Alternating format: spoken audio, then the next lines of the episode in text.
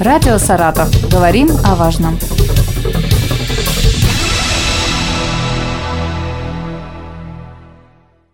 Здравствуйте, у микрофона Елена Тёмкина. 13 января 1703 года по указу Петра I вышел в свет первый номер русскоязычной газеты «Ведомости». И именно этот день – День российской печати. У нас на связи Лидия Николаевна Золотогорская, председатель Саратовского регионального отделения Союза журналистов России. Здравствуйте, Лидия Николаевна. Добрый день.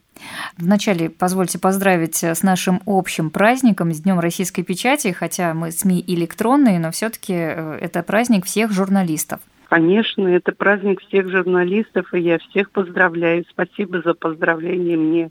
А вот, кстати, печатные СМИ вот в чистом виде газеты, они остались сейчас в Саратовской области или даже у всех районок есть свои сайты, и они тоже стали уже электронными СМИ? Несмотря на все трудности, сложности, они разные, экономические, и разные другие социальные. У нас сохранились все до одной районные газеты. Ну, конечно, на областном уровне меньше по количеству, но есть газеты, которые регулярно выходят, и некоторые с очень приличным тиражом. Так что рано нас хранили в свое время, говорили, пророчили, что вот-вот теперь развивается цифровая журналистика, uh-huh. а вы тут уже как бы и ни при чем. Нет, все идет параллельно, слава богу. Почему я так говорю? Потому что с развитием сайтов, с развитием социальных сетей э, газета не остается ненужной. Она не становится ненужной. Наоборот, у нее как-то выясняется какая-то и дополнительная роль. Если взять э, наших э, более взрослых читателей, им нравится полистать, понюхать краску, и это ностальгия, конечно. Но каждый наш взрослый читатель, он еще и член семьи. Как правило, газету все равно листают и молодые, и среднего возраста люди. То есть газета остается семейной все-таки. Конечно, тиражи э, упали. Этому тоже есть объяснение. Но когда хочется ответов на свои вопросы, когда хочется развития темы, то это в газету. В газете вот это все еще присутствует. Это не зеркало, которое э, быстро-быстро все скороговоркой освещает, то, что людей волнует, и все. Нет, газета еще занимается по сути своей и репортерством, и расследованием. Они сохраняют свою и сущность, и э, находят какие-то новые формы общения с своими читателями. И у меня вполне оптимистический взгляд на будущее. Я думаю, что не так все печально. Но печально то, что в газетах сейчас остаются ну просто чистой воды энтузиасты и люди, которые прошли проверку и временем, и закалились.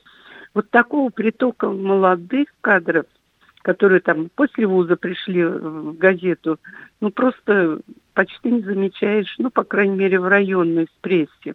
Вот это печально. Здесь бы хотелось да. Куда тогда идет молодежь? Телевидение, интернет-редакция. И почему не хотят идти в газету? Считают это все-таки уже устаревшим средством массовой ну, информации? Есть такое понятие человек ищет где лучше. Ну вот он, например, сам из села, и, конечно, ему хочется закрепиться в городе и uh-huh. закрепятся в селе те, где его ждут. А понимаете, есть такое понятие, как земский врач, земский учитель.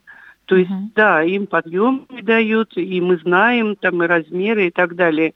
И есть социальные льготы. У журналистов, к сожалению, нет, но это тоже часть сельской интеллигенции. Какую большую роль играют они? Вообще Союз журналистов России добивается этого.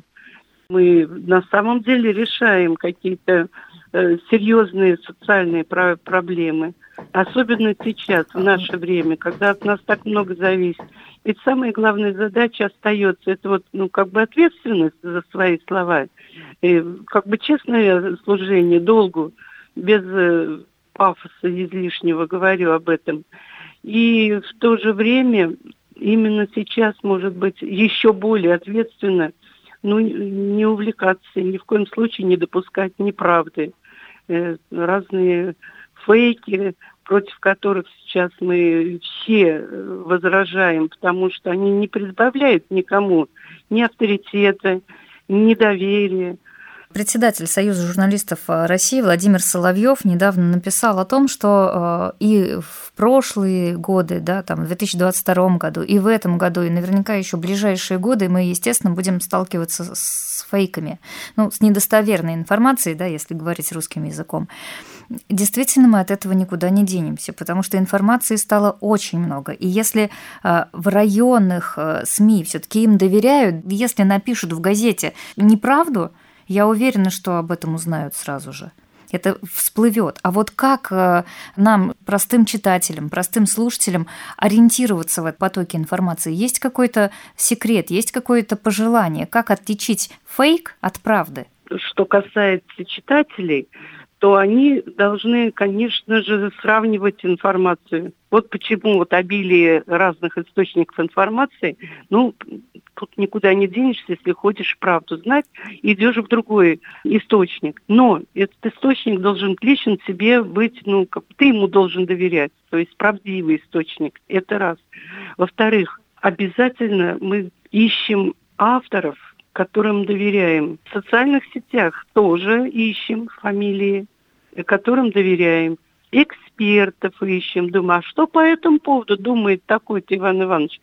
И вот мы, сопоставляя, ну это же нормально для нормального человека, что он просто, ему сказали, и он сразу поверил. Ну, не должно быть так. Хотя и уж такое огромное разнообразие источников, это тоже может быть не так просто, но подвергать сомнению надо. Я еще, вот э, есть такая у нас проблема, у нас сейчас Союз журналистов становится организацией, как выразился однажды в своем выступлении Соловьев, он говорит, Союз журналистов становится модной организацией и престижно вступать в него. И вот я смотрю, некоторые вступают в союз журналистов, вот может быть из этой моды, а вот я с, короч, с корочками, uh-huh. вот я э, принадлежу корпорации, но многие не понимают, что они, ну особенно блогеры, идут э, для того, чтобы получить э, права, у журналистов определенно есть целый круг прав. Но обязанностей-то еще больше. Мы-то отвечаем за каждое свое слово. Мы отвечаем за достоверность. Отвечаем не только репутации своей собственной и своего издания, но и, в общем-то, в уголовном плане нас могут привлечь за неправду. Есть статьи, Поэтому надо очень здорово думать о том, если ты в публичное пространство попадаешь, зачем ты идешь туда и правильно ли ты делаешь, что называешь себя журналистом. Самовыражаешься, ну, продолжай в этом же духе. У журналистов, к сожалению, или к счастью, наверное, все-таки к счастью, есть очень много ограничений. Не все он может не все может в том смысле, чтобы выпустить в безвоздушное пространство вот свои якони. Нет. Его любой вывод, любое сообщение о фактах все-таки основывается на реальных событиях. Не может быть по-другому. Та роль у СМИ, которая отводится ну, такая созидательная, объединительная. Я думаю, что она со временем не уходит, поэтому сохранятся и печатные СМИ, и журналы, и, конечно, достойные сайты, и блогеры отдельные, которые на самом деле честно служат своей аудитории, но именно не отрабатывают какую-то специальную заказуху, а на самом деле работать на общество. Все равно надо цели ставить себе, думать, зачем, а потом работать, все получится. В связи с этим, Лиза Николаевна, как вы считаете, самый главный пункт э, кодекса журналистской этики вот в настоящее время какой? Там много да. таких вот э, основополагающих. Э, первое, там, конечно, достоверная uh-huh. информация, не подводить свое издание. В то же время настаивать на самостоятельности своих выводов. То есть иметь свою точку зрения, и можешь отказаться от публикации, например, если, скажем, твой учредитель или руководитель ну, не принимает твою точку зрения, ты имеешь право. Но мне кажется, на первое место сейчас выходит вот такое понятие, как солидарность. Вот мы как-то проговариваем это, но не всегда опираемся на факты. А солидарность, она все-таки в том, что ты уважаешь и своих товарищей по профессии. Ты сходу не отвергаешь то, что они, над чем они работают. Ты все равно, если и добиваешься своих собственных профессиональных высот, ты в это же время сверяешь свое творчество э, с тем, что делают и твои товарищи. И если мы будем публично там высказываться, вот а этот такой-то, другой такой-то, вот может быть и это сейчас лишнее. Да это всегда было неинтеллигентно.